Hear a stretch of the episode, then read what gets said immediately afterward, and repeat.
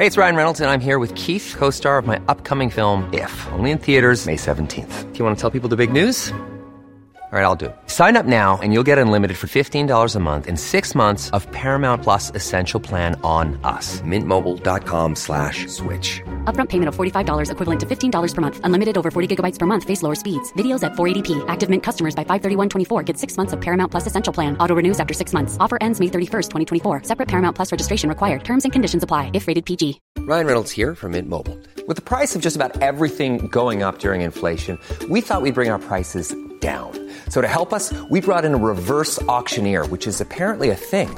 Mint Mobile unlimited premium wireless. Ready to get 30, 30, bit to get 30, bit to get 20, 20, 20, bit to get 20, 20, bit to get 15, 15, 15, 15 just 15 bucks a month. So, Give it a try at mintmobile.com slash switch. $45 up front for three months plus taxes and fees. Promote for new customers for limited time. Unlimited more than 40 gigabytes per month. Slows. Full terms at mintmobile.com. The Michael Reade Show podcast. Tune in weekdays from 9 on LMFM. To contact us, email now michael at lmfm.ie. LMFM podcasts brought to you with Carrickmacross Credit Union, where you'll find the best car loan to get you on the move. Talk to one of our team today at Carrickmacross Credit Union, O'Neill Street, or carrickmacrosscu.ie. Friday morning, the 3rd of May. Good morning with much debate and discussion from now till 11am. This is Michael Reade on LMFM.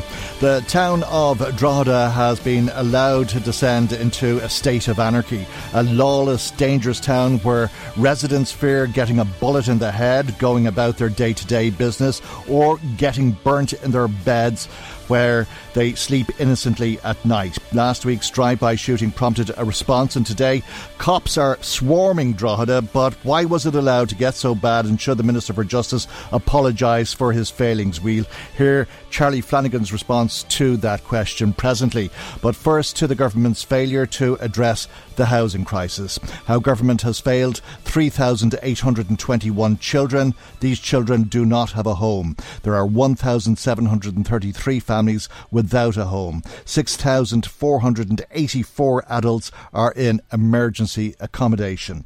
In total, there are 10,305 people who are homeless in Ireland. That's the official figure. Damien English is a local TD in Meath West and the Junior Minister for Housing. He joins us now. And a very good morning, Minister. Thank you for joining us to talk about this shameful failing on the part of government. But I suppose people have uh, the opportunity to punish government by voting for anybody but Fine Gael on the 24th of May. Um, good morning, Michael. Thanks for having me on, and thanks for the opportunity to, to talk through this. Um, look, at absolutely, uh, there's thousands of people who don't have a house today who we want to make sure we find them a home and find them a house. Uh, the failures are for a, a housing construction sector that has failed, failed for a long number of years. Our job, and my job in government, is to do two things. A is to try to correct that as quickly as we possibly can in the present for those families today who don't have a house, but also to put long-term plans in place to make sure we never go back to this and we never have a failed housing sector in this country again. And that's why we have made 25-year plans here, not just uh, two or three-year plans. But I, am happy to go through all that with you now, no problem at all. And you ask, people will judge us. Absolutely, they will judge us. Mm. And I will say one thing. I would ask them to judge us on the plans and to look at the details behind it and what we are trying to do here. It's very, very complex. No one is hiding from this. We are the ones to publish the figures. We're the ones that, that, that listed yeah, but you've, dicky, you, you've dickied the figures. What's that, Michael? You, you dickied the figures. No, we certainly haven't dickied the figures. And again, I want to make two things. I listened back because I, I couldn't make the debate yesterday Eoin Ó Broin. I, I listened back to it. And it was grand. It was a lovely chat just had and went through all the problems. But I didn't actually hear uh, Sinn Féin or Eoin Ó Broin putting forward solutions. Everybody puts forward and tells us the number of houses we should build.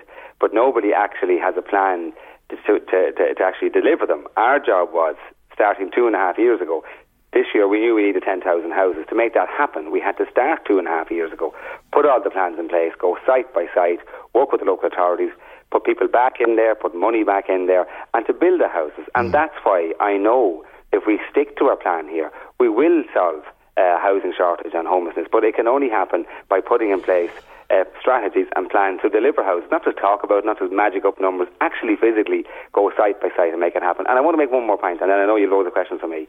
Uh, Eoin Ó Broin and many others have said rebuilding Ireland hasn't worked and isn't working and so on. I would, just to be very clear on this, this is purely and utterly factual. and all the numbers back this up. Since we started rebuilding Ireland, 72,000 families have been helped into a home. And that's the truth, Michael.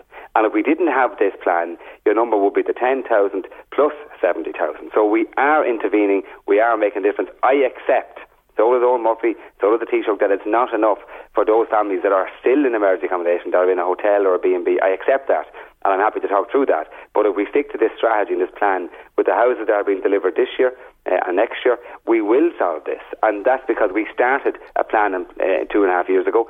I also hear debate, well, why didn't you start this seven or eight years ago?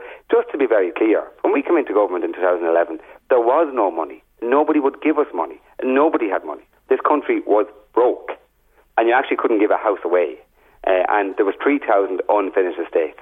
The, the, problem became very significant during 14, 15 and into 16. The first opportunity we got to put real money and real strategy behind the housing crisis was in 2016. And it's since then on I'd ask people to judge us mm. when we put plans in place. And we will deal with this and we will find a home for, for those people because that's our job and we will do that. People will tell you, as Eoin Ó Broin did yesterday, we've been hearing that for seven years now eight years now, uh, and, you will say, well, you've only been hearing it for two and a half years now. Uh, but whether it's two and a half years or eight years, uh, it's got worse month on month, hasn't yeah, it? Minister? Just to be very clear, Michael, um, there's two issues. The number of families presenting have increased year on year. The number of housing solutions and houses we're building has increased every year over the last two and a half years. And eventually, one catches up on the other. But you have to build the houses, you have to bring back in vacant properties, you have to do all that, and then you can really reduce the number of people who are homeless. Yes, you are right. I mean, it's fair to say, and we, and we take March as a good example, right? In March, 173 families, let's let's take the Dublin area as an example, 173 families presented as homeless, as needing help, okay? Now, unlike two years ago, we were able to step in and help a lot of them straight away. So 91 families there and then we found them a housing solution. So they didn't actually go into emergency accommodation. They became homeless and we found them a home straight away. That didn't happen two years ago and that's why the, the figures got so high. Out of the 173 families, another 82, another 40, another 82 families we couldn't find a home for straight away. So they are today in emergency accommodation, which is like a hotel mm. or a family hub. But we will find them a house in the weeks ahead and the months ahead. Now, it'll be a rented house. It'll be out through the HAP scheme or into some of the vacant stock that we buy and build and so on. But the local authorities will judge who's next on the list. But we will find them a house and they will be made an offer. And then eventually we'll get them the more permanent house that they need for a social house as well. So that didn't happen in the past. Two years ago, somebody entering emergency accommodation could have been there for two years or three years. That's the bit that's changing now. So our supply of housing is coming on. We are finding housing solutions, but absolutely, Michael, mm. uh, we, we we're getting we're finding it difficult to stay ahead why? the numbers presenting. Why, so, why why is that, Minister? Why okay. why why are so many people presenting homeless? What is causing them to come uh, to their local authority and say, "I have nowhere to sleep tonight"? Right, absolutely, and that's the, that probably the best question you could ask, Michael. That is without a doubt uh, a housing shortage and not enough vacant property. Where were they okay. sleeping last night, now, though? It, well, again, you can ask that question to many people because sometimes uh, it, it, people become, you know, all of a sudden it's an emergency late at night, and that's difficult circumstances. There's, there's generally social reasons as opposed to economic reasons for that as well. But just to be clear, out of the presentations that come forward to us per month, let's say it's an average 180. It's roughly 50-50 in terms of the, the reasons for that. It's 50% to do with um, only unaffordable rent, high rents, difficulties in their tenancy, or difficulties with a landlord who might have an issue with a bank. So they're, they're economical reasons, 50%. The other 50% are generally to do with social reasons and family reasons and difficulties that happens in people's households that we then have to intervene and help them through that and try and help them find a second home or a new home through all our social workers and all our supports. How well. do you mean? That they were living with their parents or something like that it's, and they were asked to leave? Yeah, it, exactly, Michael. That's one of the cases, yes. Um, it could be a family breakup. Why is, why is it happening to this extent? In this day and age, and all of a sudden, to okay. to the extent that you're building as many houses as time and money will allow, but more people are finding themselves getting kicked out of their house by their parents or their landlord. As okay, to be, to be clear, that's again a very fair question. Mm. There was always that situation, okay, but there was always, or not always, but generally there was spare housing stock around that could be used in that situation. That if that if that happened and they had to leave their family home for whatever reason, uh, break up with parents or a breakup of the home or whatever, okay, generally the local authorities would naturally would have had to use emergency accommodation for maybe a week or two uh, years ago, maybe a month, but would then find them a home because there was vacant homes around the place, okay, new houses coming on. But we didn't build houses in this country for 10 years because of a broken housing construction sector. I won't go into the history of that, but it was bang jacked and nobody was building houses. So it's so not that more people are becoming homeless this year or in, in, in recent times than would have been previously the case. It's that there isn't anywhere to put them. No, in, in that's absolutely the main reason, number one. But number two, then, add in on top of that the other category of people, which is to do with economic reasons and extremely high rents in different parts of the country. And that's why the pressure is on in the cities and in Dublin and so on. You wouldn't see as much pressure on Roscommon or Mayo. So where the properties have got very expensive high rents, and again, that's all linked back to an undersupply of housing. So uh, behind all this and, gov- and government policy. Well, the government policy, just to be clear on that now, okay? And, and, and I'll give you an example of why this is. Governments before my government, before Fine Gael were government, stopped local authorities building houses. And that's factual and that's the truth, okay? When we came into government then, genuinely, we didn't have money either. So we couldn't ask local authorities to build houses. As soon as we got money, we had the policy changed and we asked local authorities to go back out there and build local authority houses, buy up vacant properties and work with the sector. And that's mm. why last year Meath County Council uh, brought forward over 1,200 new housing solutions. And it's also, it's, it's, it's also, but Minister, it's, al- it's also because you've allowed rent to spiral out of control and government subsidies hasn't kept up with uh, the increase in okay, rents. Rent allowance was decreased, uh, and HAP payments are generally far below the rent that is expected, and the tenants are uh, obliged to top up what has okay. been asked of them. Okay, just to, again, Michael, that's a whole different scenario in relation to top ups, but, but I it, want to be very clear here. It's government have, policy. We, okay, to be clear here, Michael, we have now today about 48,000 people in under the HAP scheme who are in a successful tenancy and it's all going well. We adjust the rates of the HAP scheme in different parts of the country at different levels to match the They're still far too low. Uh, sorry, Michael. I'm, I'm about to explain to you.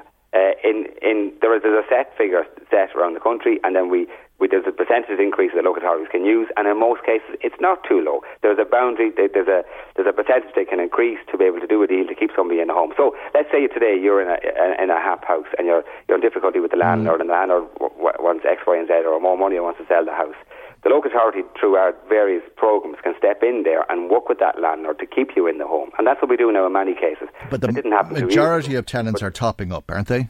Uh, sorry, Michael, I don't have, I know some are, and I have no doubt mm. some are, but we don't have all the evidence on that because they're allowed to top up with the HAP scheme because many people on the HAP scheme are now yeah, back at work. I can't uh, remember the figure offhand, but Threshold had a, a survey recently, uh, and as I recall, the majority of tenants are paying top ups. Yeah, but Threshold again, we, we you know they, they, operate a service on behalf of the state, and we mm. work with them, and they're part of our NGOs, and we, we you know they, they, they use our money as well to do some of this work, and we analyse the reports. I don't have those figures on me, and I, I admit that absolutely, but that isn't we use we, people are allowed to top up if they're back at work and can afford to do that. In other cases, the state tops it up. So we work in areas of high pressure to pay extra rents. But the difficulty with high rents, again, Michael, is back to supply of housing, and that's why when I say we put in place here both short-term plans to deal with this in the next over these years, but also under Project 2040, we've set out that this state will build about 30,000 houses every year for the next um, 25 years, and that's our job. That's what we're doing, right? And then a part of that, we've committed taxpayers' money to build uh, 10,000 social houses every year. And then I listen, I'll be honest with you, I listen to people like Sinn Féin claiming that we're not doing enough. If you actually analyse their plans, they don't have the same strategies or the same ambitions. They're not committed to delivering the houses we are for social purposes.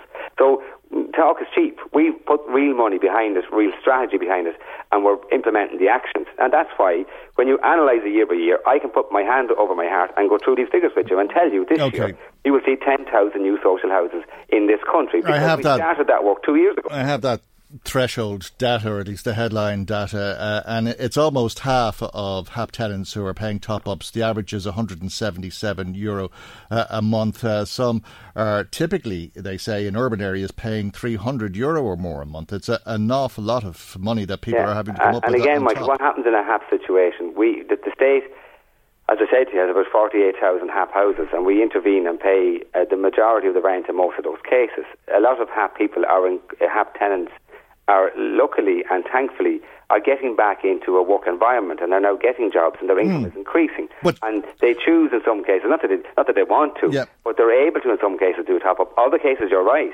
they're often forced to do that. And that's where we're trying to intervene now with the with the new legislation coming through the Dáil to intervene to protect those tenants. But you get to the root of the problem there, Minister, do you not, in that housing is unaffordable for people? Well, that's exactly what we started with at the start, Michael. Of course it's unaffordable because we didn't build houses for 10 years.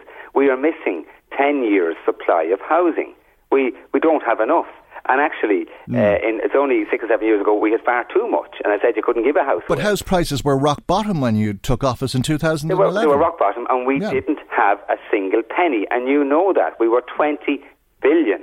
Uh, but you were in government. You didn't. You, you didn't stop the prices from increasing. There are there, there are tools available to government to uh, do that. Michael, just to be very clear, there's a constitution in this country. People mm. own their private property. We can't intervene uh, in any way you like in the, in the property market. People have got property rights.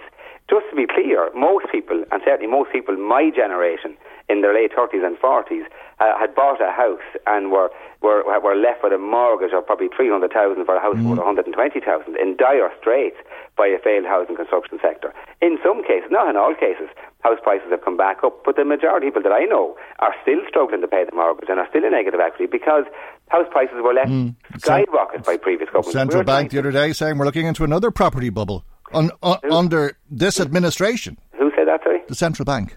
Well, no, they're, they're, they're, they didn't say that. They said if we didn't intervene with all the policy changes, you could end up with a, with a property bubble. Mm. And that's why it's important for us to manage the supply and to get it to, like this year, the new supply of housing will be about 23,000 houses. We know we want to get that to about 28,000 and keep it there for 30 years. And that's what we will do. But that was never done before in the history of the state.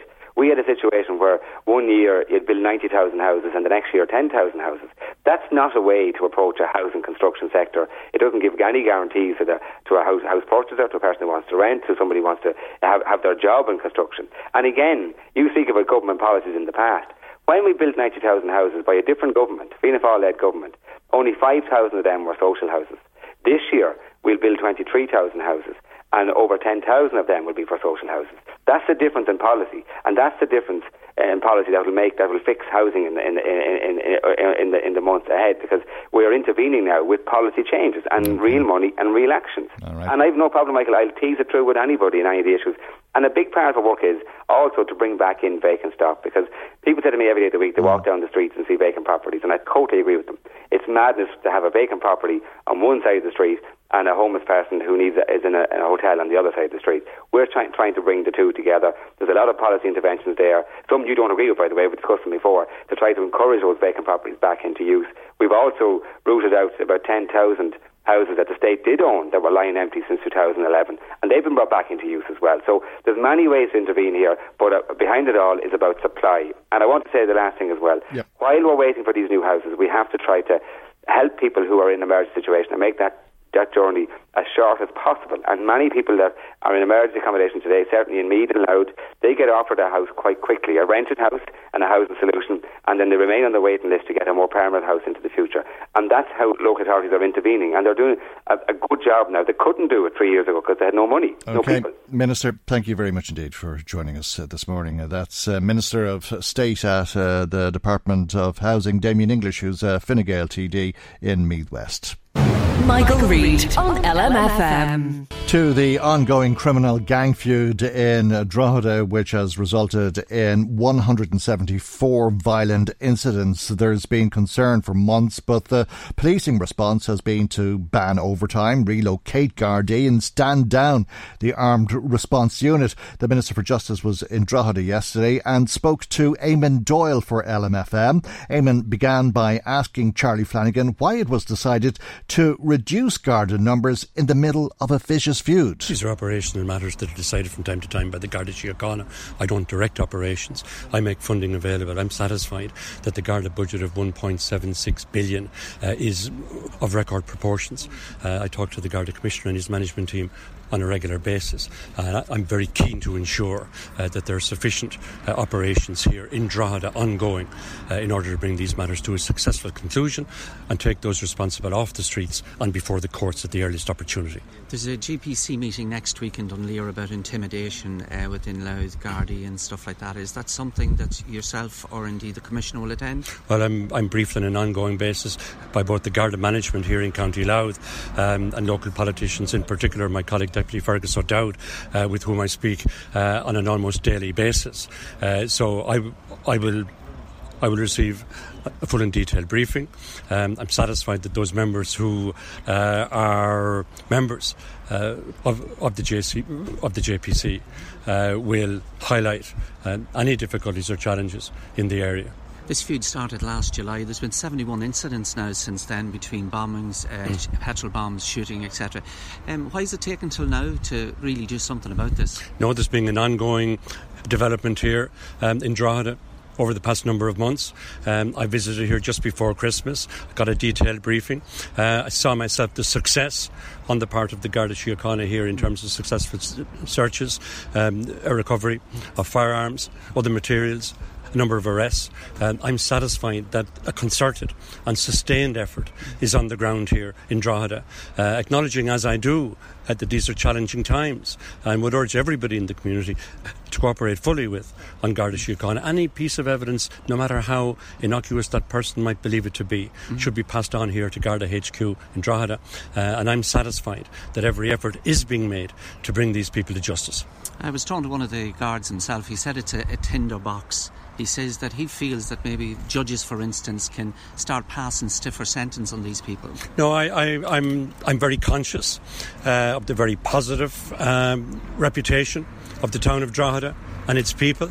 Uh, I'm not going to tolerate a situation where a very small number of people uh, br- bring this town into disrepute. Uh, welcome the fact that the Garda Commissioner is here this evening, uh, and every effort will continue to be made uh, to stop this unacceptable behaviour. So, some of the people in Drogheda they don't like going to bed at night. One couple sleeps, the other couple sleeps during the day. This is what they're doing. You know, they're in fear.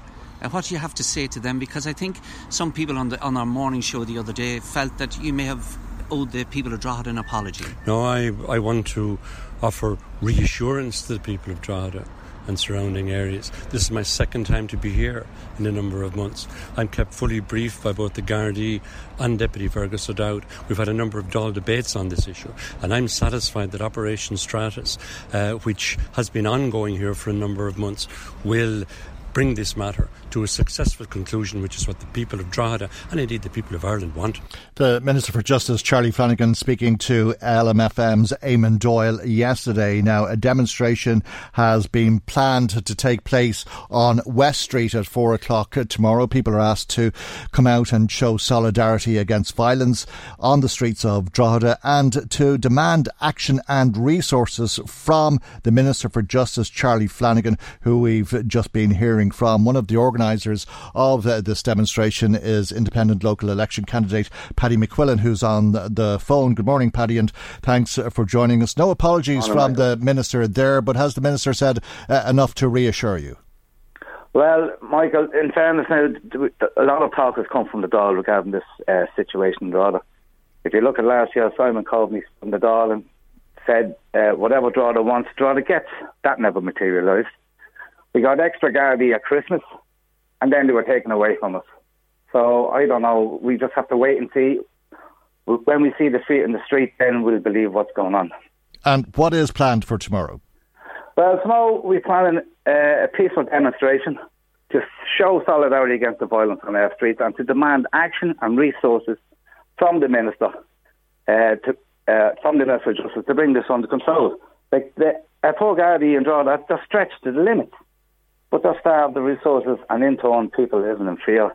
So we're asking people to stand together and show solidarity against this situation that we're facing here in Drogheda. And what about that fear? Are, are you expecting a good turnout? Uh, because I have been hearing that some people may feel afraid to be seen at this demonstration. Well, look, that may be the case, Michael. People are afraid. That's the reality of the situation.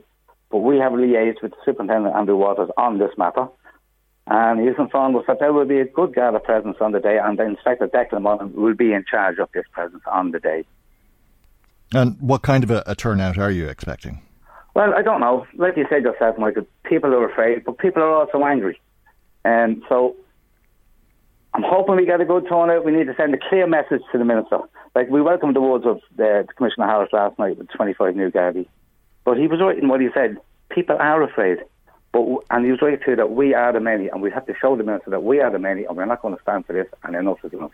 All right, a, a lot of people will be off around the Ring of Kerry or out fishing or camping or heading off uh, further afield. Uh, it's a busy weekend, uh, the long weekend, the May weekend, and uh, people may not have uh, as much time as they normally would have on a, a Saturday afternoon. What's it involved tomorrow? Is it going to take half a day? No, it's no, no, it's not going to be too long. Uh, we're kicking off at four o'clock. We're going to have some speakers there. I've asked uh, members of all the main political parties to say a few words because this is more than politics. This is draw. It's not going to turn into an election rally. Uh, we're going to have community activists speaking. Uh, we're going to have members of the uh, business society, the business sector speaking, and we're also hoping that a member of the clergy will say a few words. And with just the whole thing should only last no more than an hour. Okay, four o'clock tomorrow outside St Peter's Church. Thank you indeed. Paddy McQuillan, an independent local election candidate and one of uh, the organisers of tomorrow's demonstration. Michael, Reade on LMFM. Incidentally, the Chief Superintendent in Louth is scheduled to speak to us a little bit later on in today's programme about the ongoing feud in Drogheda. But now to our election coverage because on the 24th of May you'll be asked to vote in the local and European elections as well as a referendum on divorce.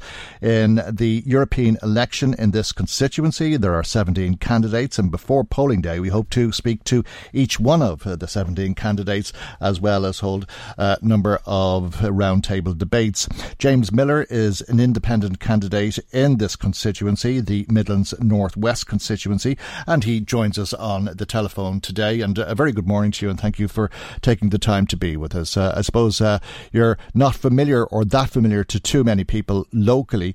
Uh, perhaps uh, you begin by telling us a little bit about yourself and why you've decided to stand in the European Good morning, Michael. Good morning, listeners. Uh, I think I actually did an interview with uh, LMFM two years ago, if I'm not mistaken, on a, slightly different issue. Um, I'm involved with a think tank group, or kind of what you like, an assembly uh, of individuals called Spirit of Éireann and we do bang heads on a lot of issues. And the uh, about six weeks ago, the 5G issue raised its head in a big way, and uh, we thought that uh, rather than allow the thing to be rolled out by government, uh, that we needed to tackle it. And primarily, that's the reason that uh, we have a loose arrangement with three individual, three in, independent candidates in this election. And so far, I believe we've had a big win on the 5G issue because I think there's a consciousness now of the safety issues around 5G. And uh, I know a few people have backed off in the election race so far. They've already backed off the 5G because they realise that there's a perfectly safe option out there. And, just, uh, just, just, just explain uh, to us a, a, little bit more what uh, you're talking about. Uh, when you talk about 5G as being a, an issue, you mean in terms of uh, the national broadband plan, is yes. it? Uh, and that it would be used instead of fibre cables. Correct. And you have a concern about safety. Yes, absolutely. Why? Well, if you read the papers, uh, I don't mean the newspapers now. I read the papers that are out there. I mean, I read one the other day now, and it, it simply put it down as criminally insane to launch 5G. And the sad thing about it is that uh, there's a perfectly safe option. There is no reason on earth why wired broadband cannot be delivered. Uh, it's only laziness and um, corporatism that is is trying to put out 5G. There isn't anybody who does any work on it now, and I'm not the authority on this, but I do take it that Alan Brennan, who designed and installed the 4G network in the Financial Services Centre, amongst other things, and 30 years' experience in this. Uh, and I'd ask people to listen to him. Some of his interviews are there, and some of the things he tells us about 5G are unreal. What are you concerned about?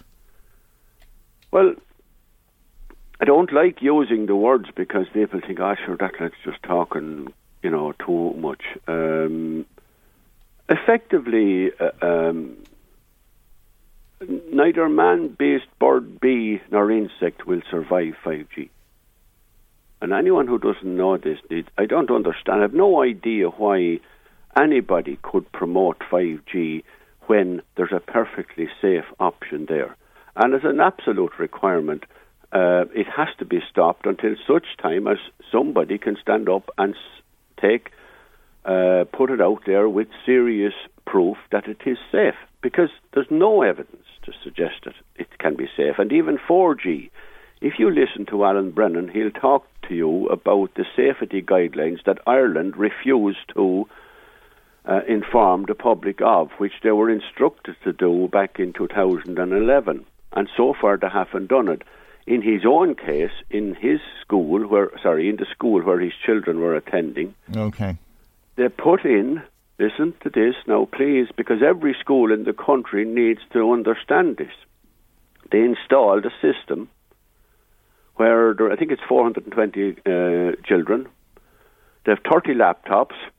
They installed a system capable of servicing 6,200 computers and turned it up to the last. Now, this is criminal. Why? And, and uh, just, just, just uh, before uh, you answer that question, James, uh, I just want to say that uh, I'm not uh, aware of the comments you're attributing to Alan Brennan. I wasn't aware that you were going to say it, and we cannot verify what you're saying. well, but, you can ask but, him, and he'll verify it for you. Okay, but I'm just stating, as a matter of fact, that in this pre-election interview, that we cannot verify what you're saying but we've heard what you've had to say. Uh, uh, and you're saying that it's criminal to power so many computers in a school. Why so? Because it, it will burn you alive, and I've actually got personal experience of that. And the detail is there, and Alan Brennan is the expert. He's an international expert on this who spent 30 years installing it. Okay. And the problem here in Ireland is that we've refused, the nation has refused, or the state has refused to issue the guidelines. Okay, well, we'll take these as your opinions uh, because we cannot verify what you're saying about somebody else who wasn't well, here. Well, I'd ask people to. Or without prior warning. Um, so we'll take them uh, as your opinions, and we have heard what you've had to say. Uh, but why would computers burn you alive? Well, if you, like, the radiation that comes from your average router, like there are all sorts of guidelines as to how these are supposed to be used, but they have been issued in this country with no no guidelines whatever. None. There's no instructions, no safety guidelines, and Europe. That's because they're perfectly safe. No, they're not perfectly safe. Okay. No, they're not, and I can prove it to you as well. Right. And if I go up to you, I'll show it to you. I have the proof. Okay, well, I mean, you don't need to prove it to me or to come up to prove it to me, but you need to convince our listeners well, I would you have a case to make here. I, well, uh, uh, let's put it another way. Now, no insurance company will provide comprehensive insurance to a school where there's Wi-Fi. Now, here's the contradiction.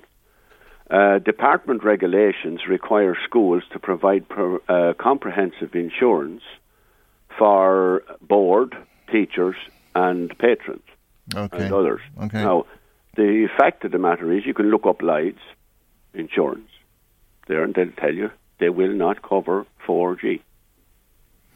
And that's what's providing the Wi-Fi in the school at the moment. Okay, I'd have thought uh, schools had all types of, of, insurance, including public liability insurance, well, there you and, have it. And, and, have Wi-Fi. But okay, what what other issues have you got, James? Well, um, if if if we can stall the the the five G thing, then that will be a major success, regardless of anything else. Um, I, I'm ama- amazed that, uh, and I served with the United Nations over 40 years ago. so I'm no spring chicken. Uh, so I know a little bit about the UN and how it works. But Mm. in our 1992, I think it was, Ireland signed up to Agenda 21. Nobody, in, I have found practically nobody who was ever informed about uh, Agenda 21 and what it is. And I'm asking your listeners out there to look it up. Yeah. No, don't believe me. Don't believe me. Look it up and ask your your elected representatives why you weren't told. And I mean, there's a that the United Nations uh, agreed to sustainable development. Well, it is, but it also agrees to. Re- it's effectively an urbanisation program to remove the public from the rural areas, put them into the cities, and to get rid of private property. That's there in black and white. Well, is it? Because um, it funds an awful lot of projects. I I mean, la- it does. la- last year I think it, it funded uh, around 900 projects across the country. Of course, under leader. Ma- many of them would be tidy towns projects. So what? Well, what's that got to do with the urbanisation of people if Well, again, money is being provided to an- an- to rural Ireland? A thief won't come in and, t- and, and, and tell you he's going to rob you, will he? I'm not sure you understand the point. Well, it's, it's perfectly clear. I mean, it's it's an agenda. Why want? Why weren't we told? It's a bit like Shannon Airport. Well, take, I mean, we'll take we one example. told- like we weren't told that the American military going through Shannon Airport were to be armed. Well, take Gaelscoil na Mí and Meath County Council's territory where they've provided them with money to put together a polytunnel for growing plants and vegetables with teachers, parents and students. Uh, they're hardly robbing them, are they? Well, they say they give you a certain amount, but the agenda is not what you think it is. And I mean, I am involved with the Public Banking Forum, which is a core issue, and for me, and uh, I think it's.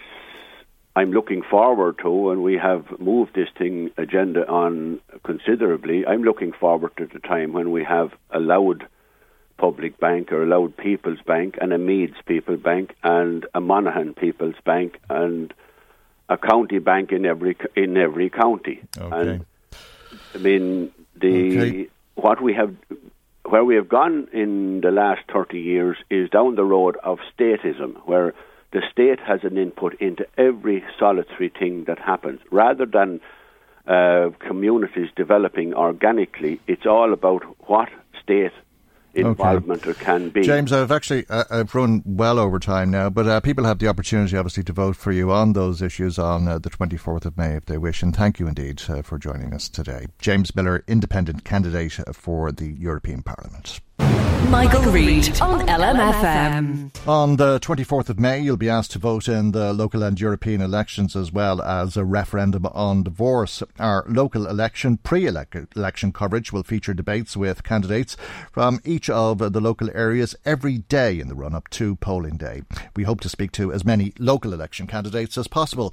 The larger political parties are selecting which candidates to put forward, while independents and others are being selected to participate through draws. Today, we'll hear from four candidates in the Trim electoral area, each of whom will hope to take one of the six available seats. After the break, we'll debate the issues with Joe Fox of Fine Gael, Fianna Vera Kelly, Trevor Golden, who is an independent candidate, and Ronan Moore of the Social Democrats. Michael Reade on LMFM. Now, as I said, we're with four candidates in the Trim electoral area. Joe Fox of Fine Gael, Vera Kelly of Fianna Fáil, uh, Trevor Golden, an independent candidate, and Ronan Moore of uh, the Social Democrats. Two of uh, the four candidates with us for this pre-election debate are sitting councillors. Two are not. So we'll start with those who are not in office, Vera Kelly and Ronan Moore. Ronan, perhaps uh, you'd begin by telling us uh, why you've decided to put your name forward. Yeah, so I guess there's a number of reasons, but probably two stand out. Um, I think the first was when I came out of the polling station the last time around, the last election. I realised that was there was no representative there, and there was no party there that I felt really w- represented the type of country that I wanted my children to grow up in. Um, and at the same time, I had been listening on the radio, I'd been listen, watching television debates of this new party, the Social Democrats, uh, Catherine Murphy, Roisin Shortall, um, and what they were saying really resonated with myself. Um, the idea of arguing very bravely to keep taxation where it is, but invested in high, um, highly accountable, um, strong public services, um, but at the same time reducing the cost of living, um, to put money back in people's pockets that way, which I think is much more st- sustainable. And I just felt, you know, that just makes sense. Um, and uh, I wasn't alone. There were a few other people in Meath who felt the same. Um, we got together and we created a branch and we four people running in the local Mm. elections. And then uh, I decided that look, now was the time to put myself forward. Would you think of it as New Labour? Um, no, I don't think so. I think there's enough differences with ourselves. I think probably there's an, probably from an organisational point of view, it's a very kind of flat organisation. It's new. Um, we have 60 candidates across the country. Um, a lot of young candidates. Um, more, we have more female candidates than male. Um, disability rights campaigners, farmers, um, people who are working in LGBT rights, people who are, who are teachers, um, uh, business. So there's a r- real variety of people, um, and I think that probably was one thing that might set, set us apart. Okay, Vera Kelly, uh, running as a, a first-time candidate. You're not. You've stood before. Uh, why have you decided to stand again? Well, I stood five years ago and I missed out narrowly by five votes. And so my votes were really divided in Enfield, in my local area. Um, I suppose, like what someone has said here earlier, it is a bit of a bug and you get involved in the local community and working in the local community. So I continued to to work in the local area in Ballinabrackey, Kinnegad, um, you know, in that section, Summerhill, Enfield, Rathmolyon. That would be my kind of local area that I was working with, and I got drawn into kind of the Kildalkey, Ballivor area into issues there. So I suppose for me, it was just kind of giving back to people. I wanted to give back to people to be more active, to have a voice, Mm. and to give South Meath a voice. Because I, I suppose even the last time I would have felt that South Meath have been neglected, they have been forgotten. And for us to actually get resources and services down in South Meath, we have a predominantly rural area. It's a huge rural area, actually. Well, that uh, suggests that the two men on either side of you have failed in their duty as such, uh, because it, it has a, a voice through the elected Yes, councillors, obviously. yes. Uh, and uh, from what I, I know of the issues that are important to each of the candidates, there's a, a lot of common ground. Why do you think you could, uh, amenities, uh, local amenities, uh, for example, is something I think that everybody has suggested needs to be improved. Why do you think you could uh, achieve more than uh, the incumbents? Well, I wouldn't be critical of, of, of the sitting councillors at all, actually. But um, I think that if people have a voice, and like I would hope that I would be that voice for the people of South Meath, that I would go to the table and I would put the Millions of people have lost weight with personalized plans from Noom, like Evan, who can't stand salads and still lost 50 pounds. Salads, generally, for most people, are the easy button, right? For me, that wasn't an option. I never really was a salad guy. That's just not who I am. But Noom worked for me. Get your personalized plan today at Noom.com. Real Noom user compensated to provide their story. In four weeks, the typical Noom user can expect to lose one to two pounds per week. Individual results may vary. Hey, it's Ryan Reynolds, and I'm here with Keith, co star of my upcoming film, If, only in theaters, May 17th. Do you want to tell people the big news?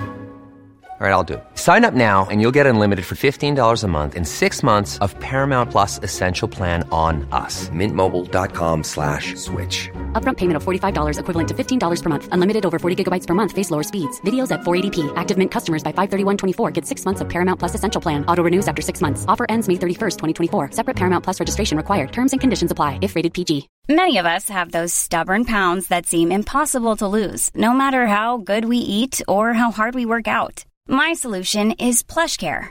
PlushCare is a leading telehealth provider with doctors who are there for you day and night to partner with you in your weight loss journey. They can prescribe FDA-approved weight loss medications like Wegovy and Zepbound for those who qualify.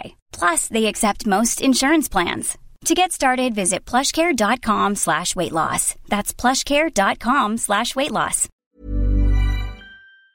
issues that are are relevant and are pertinent in our local area. And I think that is so important. And you need somebody that's able to get up and to shout and to call for facilities. Like simple things and like being on the door in the la- since I've been out canvassing since last January and I have I suppose distributed about 10,000 leaflets and that means that I have knocked on 10,000 doors and I'm on on the track again doing it the second My time. God, But that's a few pairs of shoes. Isn't that it? is actually, and a lot of souling and Yeah, healing. yeah, mm. But like the issues that are coming to my attention are very local issues. Yeah. Like I was um, last October, I did a poll for something as simple as a bus shelter in Enfield, Mm. where people, where the bus shelter was moved down along, and the people were completely and totally exposed to the elements. Now we're fortunate actually that we don't have that many wet mornings, Mm. but a morning when it's raining, when when No, you're we, we have enough of them. when Yeah. we do have Mm, enough mm, of them, mm, mm. but when you're sitting on a bus after being drenched at a bus stop, It's the only you- thing that matters. It's more important than Brexit or, Exactly, or what's happening in Venezuela. It's local issues, and you're talking to elderly people Yeah. about services. I mean, I have been in Summerhill in the Age Well, Live Well service Mm. there. I've spoken to the people that are accessing it. I have gone into the the local uh, community centre Mm. in Summerhill where Meals on Wheels is distributed Yeah. from. In fact, my husband would have been one of those distributors in the local area where Meals on Mm. Wheels were brought to people locally. Now they're picking them up on buses. It's it's a social inclusion. It's about including people. Hold that thought for a moment, though, Vera, because uh, you paint a, a, pretty good picture, I think, of what appears to me from reading my briefing notes to be the issues that you all consider to be of uh, importance. And uh, it's a picture of life in rural Ireland and uh, some of the failings or facilities or amenities that are, are lacking or transport, as the case may be. Uh, Joe Fox, uh, you've been a, councillor for the last five years and uh, you've been that voice. But does it matter how much you shout? Is it not always possible to achieve? Oh, it is. It's very important. I mean, to be to, to be the local. And I think it's a great honour to be a local representative. I Mm. think it's the greatest honour you can have that your your peers, your local rep, your local uh, electorate pick you as the representative. I think to me that's the greatest honour you can bestow on anyone in a, in a, in a liberal democracy. I mean, pol- is a local election, and politics to me is about local issues, and it's it's and particularly um, it's all about serving people and looking after people. It's not about the sound bite. It's not about the uh, not about the headline. It's about getting the job done. And I think public representation is uh, to me is about trying to improve the lot of the people you represent in any small way you can. Mm. I think that's what it's all about. I like this, doing this job. I actually love doing this job, Mhm. and I think it's um, and I think you can make a difference. I mean, I was chairman of the But economic. Is it, uh, by its nature, uh, uh, a situation whereby that there are so many needs in rural Ireland that no matter how much you achieve, there'll always be something well, there left always mean rural Ireland is vibrant. I I grew up in rural Ireland. I grew up in Kildalkey, Ballivor area. I live in. Is it vibrant or is it dying? No, it's vibrant. It's very vibrant. I um, I'm I'm the only uh, candidate actually who was a herd number who's involved in, in farming. So uh, it's, it's it is vibrant. And I was chairman of the economic and social and planning uh, committee of uh, Meath County Council. I was very involved in a Meath economic strategy, make it Meath, make uh, Meath the the, the, the business re- ready region of Europe. We had some remarkable achievements. we have uh, Facebook, Shire, Evoca. I was recently at the opening two weeks ago of a, a, a plant, a Chinese plant in in, in Navan. Uh, while we they're uh, they're um, say, making instant formula for the Chinese market using Mm. Irish pro- And produce. we were just talking about 5G with uh, the European election candidates. Yeah. There's concern that they're uh, trying to spy on the world using 5G. Well, they- but the Americans, the, the British have said that they won't use them. Recently, I, I visited a, a company in the south of the county. A robo- they're they're, they're Hmm. making high-end robotics. Ah. They're they're employing three people. They're going to increase it to six people. Yeah. Meath, Le- Meath Leo have twelve hundred people employed in, in Leo. You're not concerned about cyber security, though, with Huawei, are you? No, no, sorry, wasn't it? That's the sorry. It's not. It's it's Huawei. It's, Yes. it's not Huawei. No, yeah, I'm, not sure how to pronounce it. I didn't. I, sorry, I pronounced it wrong. So it's, I this probably is a, pronounced it wrong. This is an instant for. Yeah, this yeah. is an, in- an infant formula Mm. company that um, supplies. Oh, you, it's not the 5G crowd. No, no, no, no, Oh, okay. no, no. Sorry about that. Mine- I pronounced it wrong. My Chinese isn't that good. Mine isn't either, No, yeah. so don't but anyway, it, just I was in. Um, I was in this company. Five, they're producing. They're they're employing three people. They're Mm. going to uh, increase that to six. That's a small company supported by Meath Leo. Meath Leo um, created. 231 jobs in Meath last year. These are small company, companies, under five people, all around the county. Hmm. But yet you believe jobs is a, an issue. I, So, I mean, I think that's a, I an mean, issue that I mean, all my, of the candidates My have- focus in the last Mm. would be to live work Mm. balance, where you live, where you work. And I think that's the. We, we have. Meath is predominantly a commuter county. Mm. people leave in the morning and come back. And- our and that focus- is a problem. Let- let- let's it's talk not a about problem, with Trevor but we're, we're getting we're Yeah. getting there. I mean, Yeah. the bloodstock industry Okay. is another industry. Well, Uh, well, we'll come back to that in a moment. Yeah, let, right, let, let okay. Trevor Golden come in here because uh, jobs is a, a, an issue. Uh, I think that's uh, of concern to all of you. Uh, maybe not jobs, but getting jobs locally. Yes, uh, Michael. It's very important that people can uh, live close to where they work. I think it is disingenuous to think that we can provide jobs on the doorstep for Mm. everybody. That's simply not the case.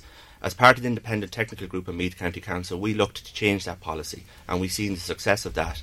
Uh, on the border with Dublin, we've seen Takeda, we've seen Facebook and stuff like that, and we must understand and realise that when multinationals especially come to Ireland, that they do want to be close to Dublin.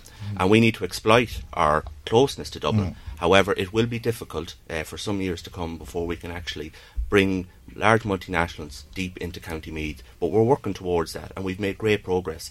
This outgoing council has probably made the greatest leap forward in economic development in County Meath Yeah. for some time. And the other thing I would say is um, Huawei is the company with the 5G that you were talking Okay. about. Yeah.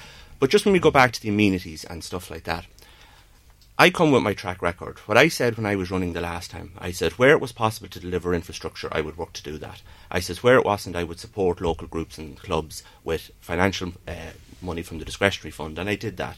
And this outgoing uh, municipal district council for the Trim area, we provided a new playground in Trim when we worked with the local playground committee. We did the same then in uh, and in Enfield. we went to other areas then and where we supported, I know Councillor Fox was supported in Summerhill. Yeah. I would have done it in Longwood with groups, uh, making the school hall more accessible to the local clubs, badminton and so on. And those are the things that we've been doing. In the town of Trim just this year, I got an extra 50,000 for the Porchfields walkway. I've been working on that since my days as a town councillor and working away. The live-work balance is very important, but there is one thing I'm going to say. We are playing catch-up on playgrounds now because what happened was in the early 2000s, in 2005, all these villages were built up and none of the infrastructure was put in. The councils then have come along, and it's only been this last council that we've been able to backfill. But there's another problem coming down the line. Playgrounds uh, are vitally important and should have been put in when the estates were being built. We're backfilling. However, children at that age can be occupied in other ways, shall we say. But when children get to young adults, when they're 13 to 18, that's what we need facilities. Okay, let, let, let, Can let- just- well, just let Vera Kelly come in on that because I I think a lot of people would say that's the legacy of uh, Fianna Fáil administrations.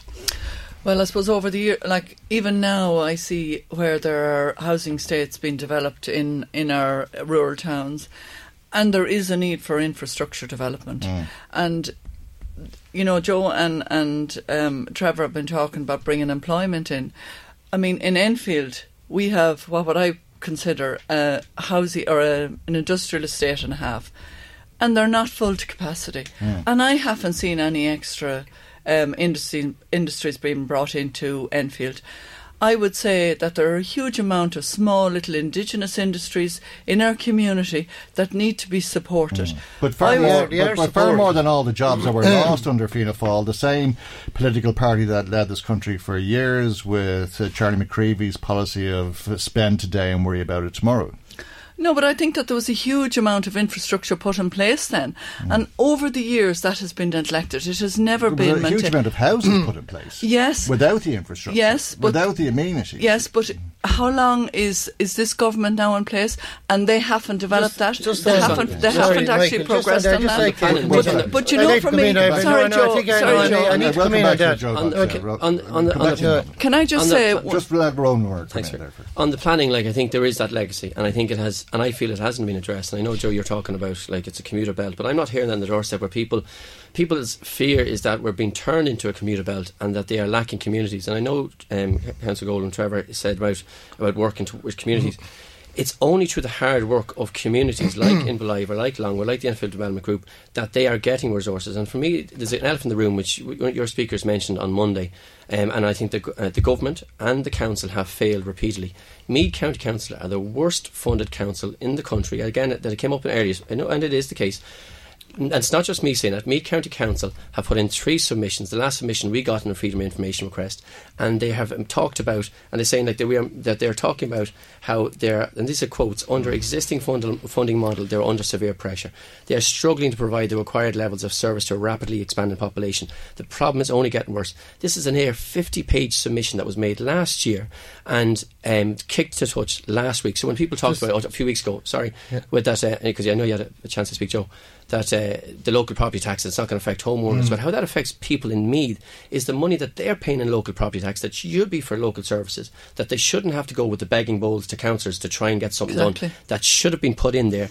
Um, is, is not being provided, and a minister who's in this county has not provided. And I think what's what's really important is that this continues not to be addressed. County councils You are don't working on agree it. with discretionary So, funds, by the way. but, the, but I do. I, I would say with okay, the because you just said begging bowls. well, I, I, what I would what I say is that That's insulting to No, no, groups. That's no, insulting to groups. No, no, I, I mean That is insulting no, to groups. No, apologies. I- Like I mean, I've, Yeah. I've worked with like totally development insulting. levies. Yeah, for let- let instance, him answer, let him answer. You have county, you have uh, a huge amounts of estates being put in. Okay, one of the things that they've generated is development levies, which is money that is dir- generated that goes to the county councils. No, I know, but when you spoke about No, I think bowls, I- you I were mean, I talking have about to discretionary respond, funds. Michael, I need No, I, no, I wasn't talking about that He's precisely. making allegations of it, No, what I wasn't talking about that is I'm talking about, as you've mentioned already, that when housing estates are built, Okay. that you should front load community services, you're okay and that with it. And that what happens is that But they they're should- built, Ronan. They're built. that no, that when you're building a community estate, you should be having your playgrounds in place. You should have your uh, local amenities in place first. Oh, yeah. And that's we all agree development- that. No, We all I mean, agree uh, that. I mean, we have uh, since the, the, the, the present uh, council, since Mm. we were we were dealing with le- legacies of the Celtic Tiger, Mm. and we've done a do- we've But done a good job. Jerry of that. Kelly said no, the Fine Gael government has been No, hold on in office for seven years. Yeah, no. And under that administration, there have been further problems. Haven't we? Uh, Meath County Council's budget in the last five years has increased from 97 million to 124 million. We've done that without increasing commercial lowest rates. funded local no, authority no, in the country. let's be- uh, why did that happen? That the rot set in there from 97 to 2011 when Fi- when when when we had Fianna Fáil ministers in the county. It wasn't Hmm. addressed. They Well, they, they, didn't week. address our population. But Joe, are you saying that you're happy that we're not. Meath we're not happy. Council is the lowest funded No, we are, we are addressing authority? that. Our No, our three put- year it's been kicked our three until year. our three year This is a dull debate. our three year capital program, Meath County Council's three year capital program, which we agreed. A couple of just a month ago is uh, half a billion euro. Yeah. We are going to spend half a billion So- euro over the next three years. so you're this happy? We're not happy. You're satisfied? We're never happy. You- you- we're never happy. Well, what's we the are, point? We're always What's we're the always point? we're always striving to But you're making a funding. point here, aren't you? I'm making the point. What is the point? The, the point is that we are addressing the issues that So you're satisfied that the government is addressing the are. underfunding of Meath Yeah, County are. Council? Yes, and you're, in other words, you're satisfied that Meath County Council is the lowest funded local authority Yeah, in the but that's we are addressing that okay, issue. We're okay. addressing that Trevor issue. Golden, you, Yeah. you, you questioned uh, the uh, discussion itself. You said, is this a, a dull debate? Yeah, I, Exactly. I, I think we need to get back to what we're talking about here. It is local politics. Local, That's why we have local Exactly. politics and national Yeah. politics. And we start talking about the ministers and all. Yes, the council plays a role and we lobby and we Mm. do our motions and all that.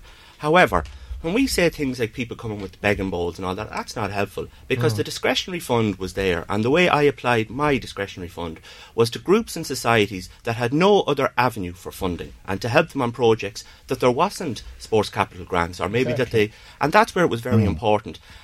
And I'm not. And speak- they'll all give you their number one. no, now, well, well, they? he, well, here's the thing, You Michael. know. Problem Yeah. He- here- That's the problem. Yeah. Big problem. No, with no, hang, hang on a Should be other second. avenues. Hang, hang on a It's hard to second. say. My Hang on a second. It was there, and it was voted by all members of all parties in the in, in, in the chamber.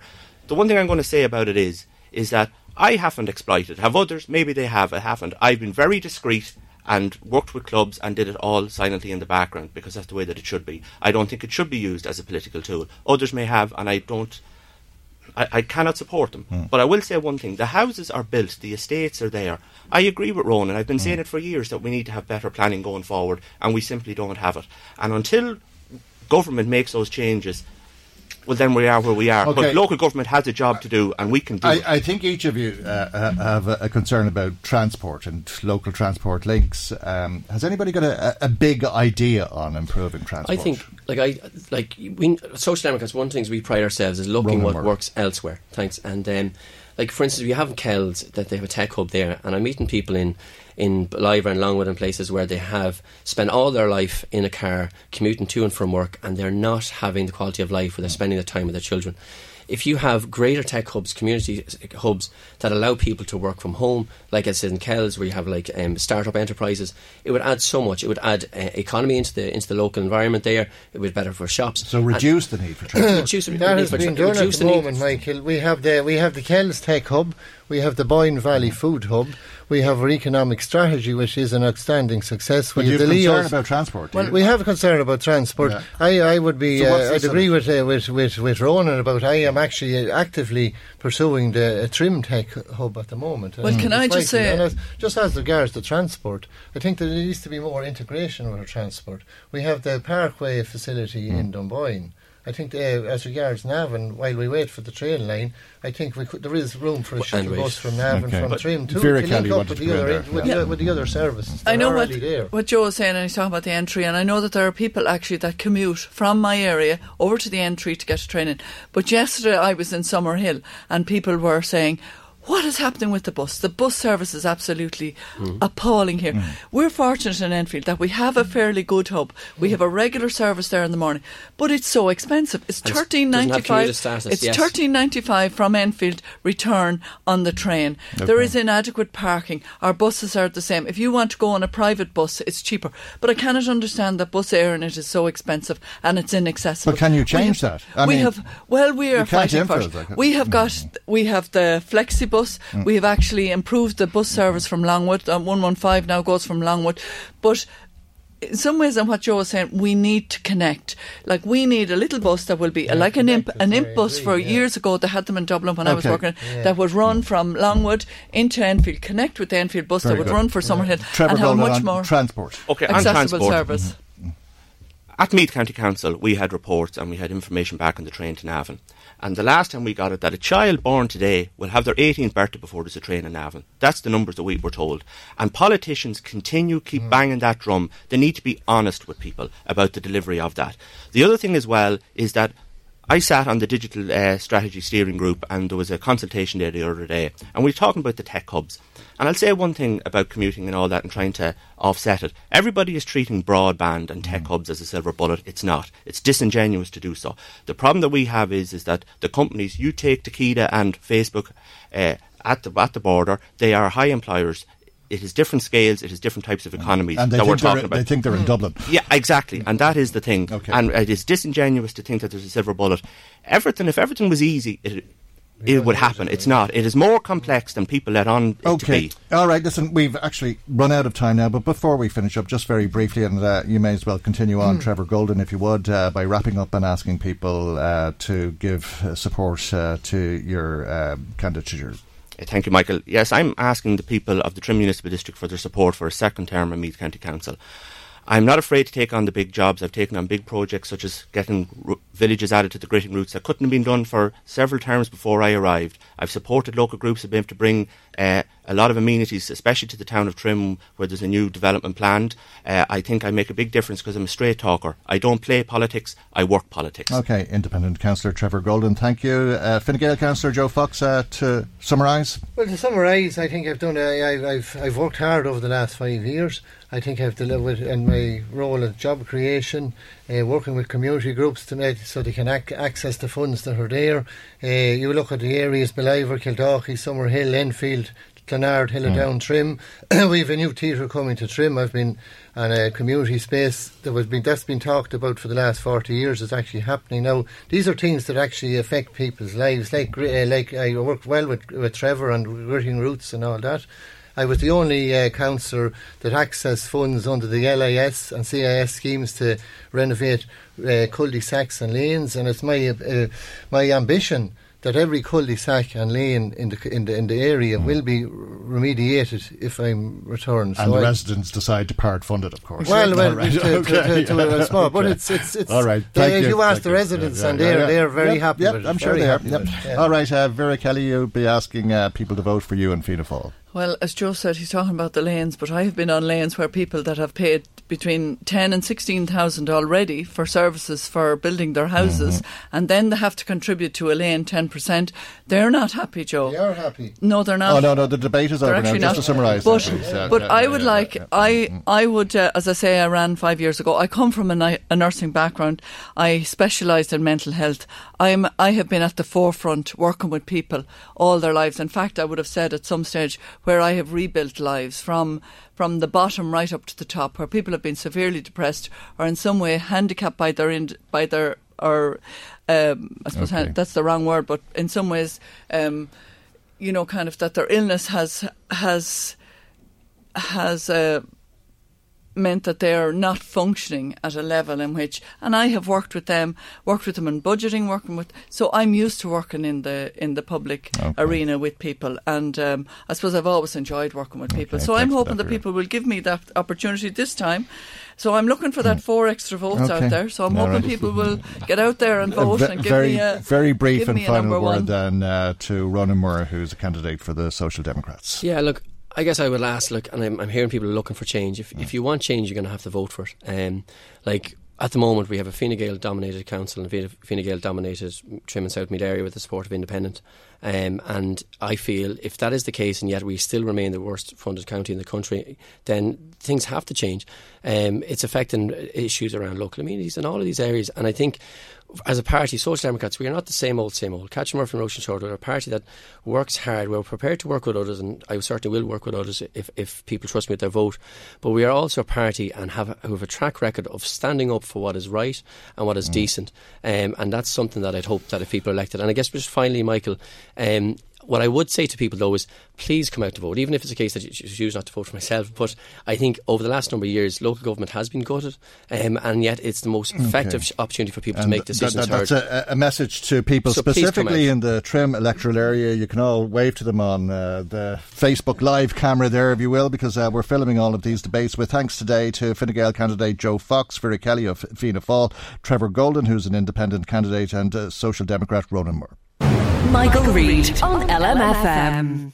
Chief Superintendent Christy Mangan, good morning and uh, thank you for coming into us here in LMFM once uh, again. Uh, you do so following a significant uh, announcement uh, for uh, the region, in particular for the town of Drogheda, which has been. Uh, the subject of a lot of national focus uh, and indeed a lot of concern locally because of the ongoing feud. Are you satisfied with uh, the additional resource uh, that you've been allocated with, and do you believe you have the tools now to do the job? Well, Michael, I suppose over the last uh, number of days, we've had um, fairly comprehensive meetings with uh, my own Garda authorities and obviously with the Minister for Justice here last night. And I provided um, all parties with a very, very frank and clear view of what uh, is taking place within the, the town of Drogheda. I also pointed out the, the, the difficulties in dealing with the parties involved, uh, you know, because uh, um, they're certainly intent on uh, inflicting maximum damage, uh, as, as as your listeners would have seen uh, over the last couple of weeks. Um, so we certainly, uh, within the, the, the town of Drogheda, uh, needed uh, a commitment, long-term commitment. This this is this is not for the short term because any guard operation that is undertaken has to have stamina. It has to be there for the long term, not for a month or a couple of months. This this has to be long term, and it has to reap the re- rewards for the people of Drogheda. Because I would be very concerned for the people of Drogheda uh, because um, I've listened to your show and I've listened to a number of other commentators who you know have presented what I would consider a very fair picture of what is happening. Uh, there's a lot of uh, disquiet and um, basically asking what is an Garda Síochána doing and what am I doing as, as as the Garda manager for Louth and it's the I, it's the reputational damage to Drogheda that I, I would be concerned about too. Uh, we've dealt with a considerable number of criminal, serious criminal investigations over the last 12 months, uh, a number of them before the courts, which is positive. But the judicial process takes a considerable period of time. Uh, that that's set in stone. Um, but we have arrested and charged uh, a considerable number. But in order to maintain an operation to target the activities of, of the people involved, and I, I, have to explain that they're, you know, I mean, they're, they're led by um, an, a small cohort, but there are a considerable number of people behind them to carry out their, their violent acts on, on their behalf. And it's to deal with the serious uh, intimidation of families. And I, I, I, I could show you photographs of houses that I visited in in in in the Drogheda and, and certainly in the Annagassan Dunleer uh, area where people you know their their sons or their daughters or somebody connected with them got involved with these people um, ended up owing them a considerable sum of money and then when they endeavour to pay them back they uh, are taxed and their bill is tripled making it very, very impossible for them to deal with it. So, you know, the people have had to board up their houses, leave their houses, mm. and, and, I'm quite aware of that. Um, you know, w- we have put um, operations in place to deal with those people and offer supports to families as regards how, how, they were going to deal with the situation. And we, ha- we thankfully we have charged some of the people, but obviously there's a considerable number of other people that we have an interest in. And the can, can, can, you put a number on that, Chief Superintendent? Would it be right uh, to say that you'd need in the region of 50 convictions to make the town safe? What the, the way I would interpret it is that the gang, the, the two criminal gangs that uh, that have imploded, um, have support on each side between 30 and 40 on each side. That can vary because it depends on who they perceive to be uh, getting the upper hand. And it also depends on how vulnerable they are with their own drug debts and what they're willing to do on behalf of either group. And it, it has to be understood, I suppose, that both of these groups worked together for, for a considerable period of time and they were quite happy to continue on until one group started attacking and intimidating the other mm. group and, and, and as criminals. That, that that's what I have to emphasise. These are not these are not ordinary, ordinary decent people. They're they're criminals, and I, from day one I have called this criminal dispute. And with any criminal dispute, there's fallout, but that fallout can be a benefit to us as a, as a, as an organisation, as an investigative organisation, because when they fall out, they leave themselves vulnerable. And they certainly have left themselves vulnerable to us, and we have been reaping the rewards to a certain degree.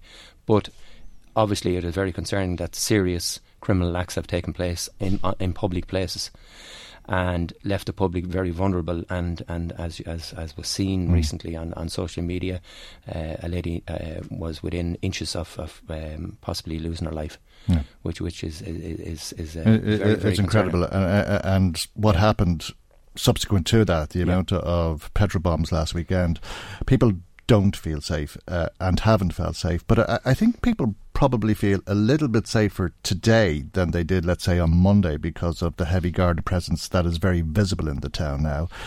Uh, and they're hoping that that presence will be effective uh, and that it'll bring about some sort of resolution. Uh, undoubtedly, that's your intention. Uh, but uh, if people aren't safe today, do you believe that it will be safe to come to Drogheda in August, let's say, at the time of the Fleadh?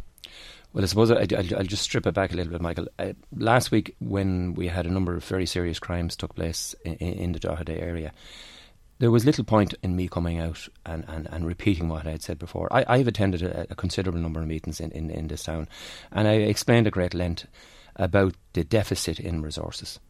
And, and I'm not alone in this in the country, but I, I have to protect Drogheda. Drogheda is uh, and Louth are, are, are my responsibility. I'm here to make sure that people are safe. So there was little or no point in me coming out last week and repeating what I had said. What I did was I engaged with the people who have the wherewithal to provide the resources to me. I now have been given a considerable package. Uh, obviously, it'll be visible, visible presence on the street, but it, it, it allows me to have a proactive approach to dealing with the difficulties rather than the, the, the ordinary reactive approach that we that we had uh, heretofore. So I have a, a commitment to provide the resources, and I have documented my concerns. It's in hard, cold uh, writing my concerns for the town of Drogheda and the risks associated with not providing the services that are required. And, and, and, and I'm not an alarmist. I've been at this uh, work for 37 years, so I've seen the good, the bad, and the ugly of policing. So I've been told that I will be provided with it. I spent the last couple of days preparing a plan with Superintendent Waters and with uh, my senior investigating officer. So our plan, uh, coupled with the resources that we have now, will certainly uh, provide um, a lot of safety for people. I'm not saying there won't be some more uh, outbreaks of violence between these groupings, but when it happens, I would hope that we'll be there, or that we'll be in a position to prevent it and, and deal with these people. So, as regards the Fleadh, like last year, everybody uh, and, and uh, I was at it myself. It, it, it, was a fantastic week, absolutely top class week. The council um, got involved, obviously, and, and a lot of the, the businesses, and it was a brilliant week for everybody in Drogheda. And uh, you could, you could people are smiling, uh, they're happy, and listen to music and, and, and culture flourished. So we need to build on that. I, I, I, can tell you one thing. I will be providing a service second to none for, for, for the Fleadh to make sure everybody is safe. And we will have a fantastic week. It'll be a very, very enjoyable week and people will be safe. The There is a meeting tomorrow. There's a, a, a protest meeting called. Uh, I welcome that. This is the yeah. demonstration at yes. four o'clock tomorrow, yes. Because mm-hmm. it, it's important that people, you know, express their views you know, are, pe- are, people safe doing so? Absolutely, absolutely, very safe doing so, and and, and, and I welcome that because.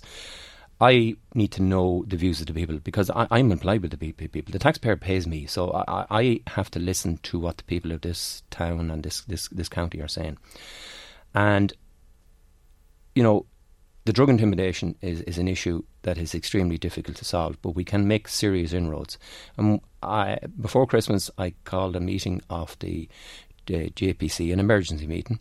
I That's the Joint Policing Committee, yes. which uh, involves politicians, involves public politicians. representatives, yeah. uh, and community activists, as well as the Gardaí, of course. Yeah, yeah. Mm. and um, it possibly was maybe one of the first ever emergency meetings of a JPC to be called in the country. But I explained in great detail what our difficulties were and how and what I needed to resolve it. And I, I, to be fair to all our political representatives, they have given me considerable help. They have. And it, it allowed me last night then to explain to the Minister of Justice the difficulties we face. And I was very, very frank with him. I, I, I don't gloss these things up or, or skirt around them. I'm very, very frank, to the point. This is what we're facing into. We're dealing with a lot. They're dealing with very, very, very violent criminals, some of whose pr- propensity for violence knows no bounds. That's as simple as that. They think they can do what they wish. They won't be allowed to do what they wish. And I certainly want to assure every person in Drogheda. They do seem fearless. Uh, I mean, a lot of people have seen the videos on yeah. the internet, uh, and the way they're flaunting it, if you like, yeah. would indicate a level of fearlessness. There is a certain level of fearless, fearlessness with them, yes, but I can assure you when they're arrested and charged, they lose that persona fairly quickly. And when they end up in jail, ultimately, very few drug dealers live beyond 50 years of age. Very, very few of them. Because they're either in jail or they're dead. And that's the bottom line. It's not a very uh, good business to be in. There's another issue I, I, I'd raise. You know, it, you know, families have to look within their own family units. Sons, their sons and daughters are getting involved with these people. You know, there has to be a reality check here among families to say, what are our own young people at? Getting involved with criminals, um, selling drugs for them. Uh, you know, the weekends in particular in certain uh, establishments where people go in and they will toddle off to the toilet and they'll snort their cocaine. Business people, sports people, people of of, of all all um, professional backgrounds, and they're making a massive contribution to the workings and financial gain of drug dealers. So you know, people have to look within uh, at themselves and their own habits as regards taking cocaine, taking heroin, and so on and so forth. Uh, another area that you know we have to be very mindful of is the demand reduction services within the town. They're overrun. They're very, very good people. They're some of the most professional people I've ever met in my life, mm. and, and I, I certainly would would compliment their work, but they they they are in a very difficult position because, you know, if if if you want to, you get up tomorrow morning and you decide I I want to, you know, give up alcohol. Mm. There are a number of options there for you. But if you get up tomorrow morning and say, listen, I have a difficulty with cocaine, and unless you have a lot of money to go to some of the services and maybe pay for a six week course or something like that, you're going to wait. You're going to have to wait. And then, you know, a dr- an addict, are they going to be able to wait? No, they're going to be in a difficult position. So the, the vicious circle continues. And everybody is watching it locally. Yeah. It's unfolding before our eyes. Young people who were brought into the world the same as anybody else, uh, who were perfectly normal, came from good families, who have gone down this road, have gone into a life of criminality, and we've watched people yeah. die before us, yeah. uh, and quite literally so. And there's been a number of drug related deaths in, in Drogheda and elsewhere. But in Drogheda, the big difference is this feud and how it's put everybody in the town in danger. Uh, and as you say, there's a relatively small group of people, maybe 40, 60, 80 people involved. Uh, do you wish to speak, speak to the gangsters, to the gangs? Well, some will listen, some won't. I mean, I, I have spoken to a number of the people who are involved in it, and uh, the message they gave to me was that they they uh, they had a, a job to finish with each other. Mm. Um, I suppose what I would say to them is, while they're endeavouring to inflict maximum damage on themselves, we will be arresting them. We certainly will be charging them. We'll be bringing them before the courts, and depending on the the sentence, a number of them will end up in jail, and they could end up in jail uh, for a large number of years. And then they will be leaving behind their own families.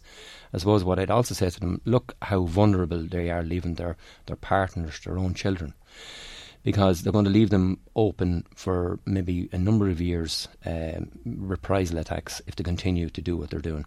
I haven't ever t- to uh, mediate. I haven't ever to use mediation services in order to try and deal with this. Uh, it hasn't worked yet.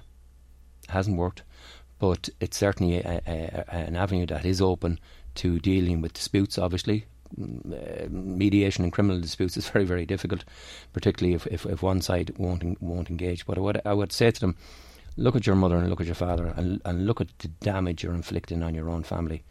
Uh, look at the damage you're inflicting on a town that you grew up as a, as a child, that you went to school with as a child, and you know, think about the long term damage you're going to do to yourself. Uh, and that An Garda Síochána will speak to both sides in this Absolutely. dispute.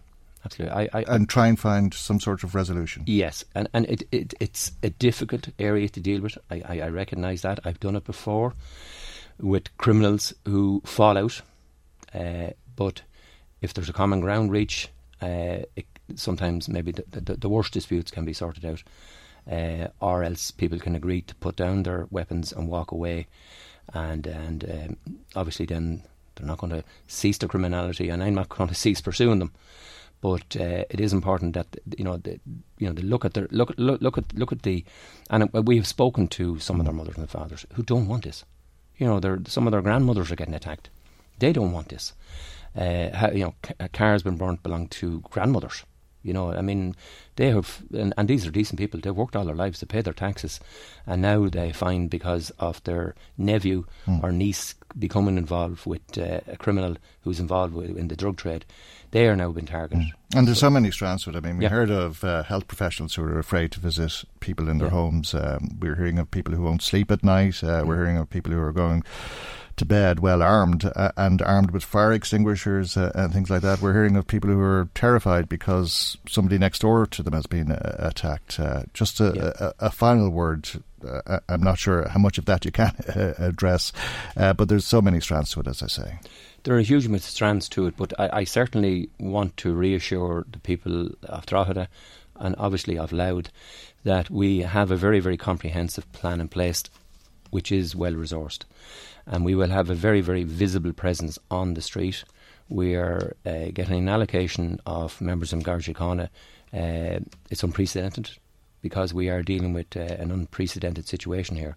You know, the, thankfully, these situations don't break out too often, but when they do, uh, they have to be met with considerable resources. And the, cons- the resources that have been placed at my disposal, I certainly will use them to put an end to all this. And I can reassure the people of Drogheda I will bring an end to it. It will take me a little bit of time. There will be some little some difficult times. Uh, I recognise that, but we have members in, in, in, particularly in the Drogheda area who have extensive experience in dealing with you know any, any of the serious criminals.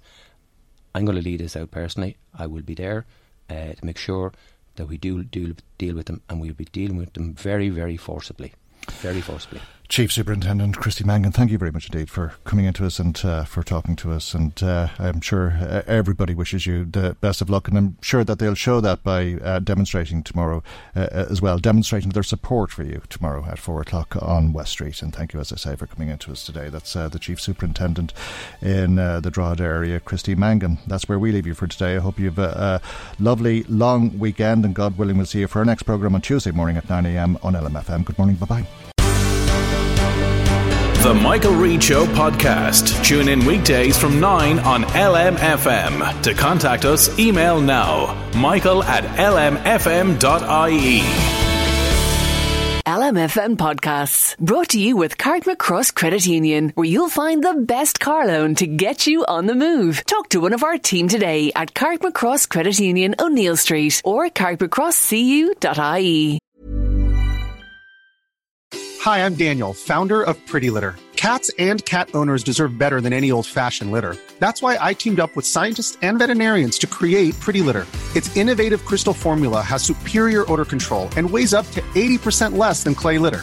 Pretty Litter even monitors health by changing colors to help detect early signs of potential illness. It's the world's smartest kitty litter.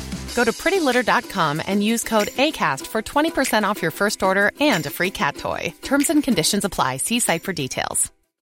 When you need mealtime inspiration, it's worth shopping Kroger, where you'll find over 30,000 mouthwatering choices that excite your inner foodie. And no matter what tasty choice you make, you'll enjoy our everyday low prices, plus extra ways to save, like digital coupons worth over $600 each week. You can also save up to $1 off per gallon at the pump with fuel points. More savings and more inspiring flavors make shopping Kroger worth it every time. Kroger, fresh for everyone. Fuel restrictions apply.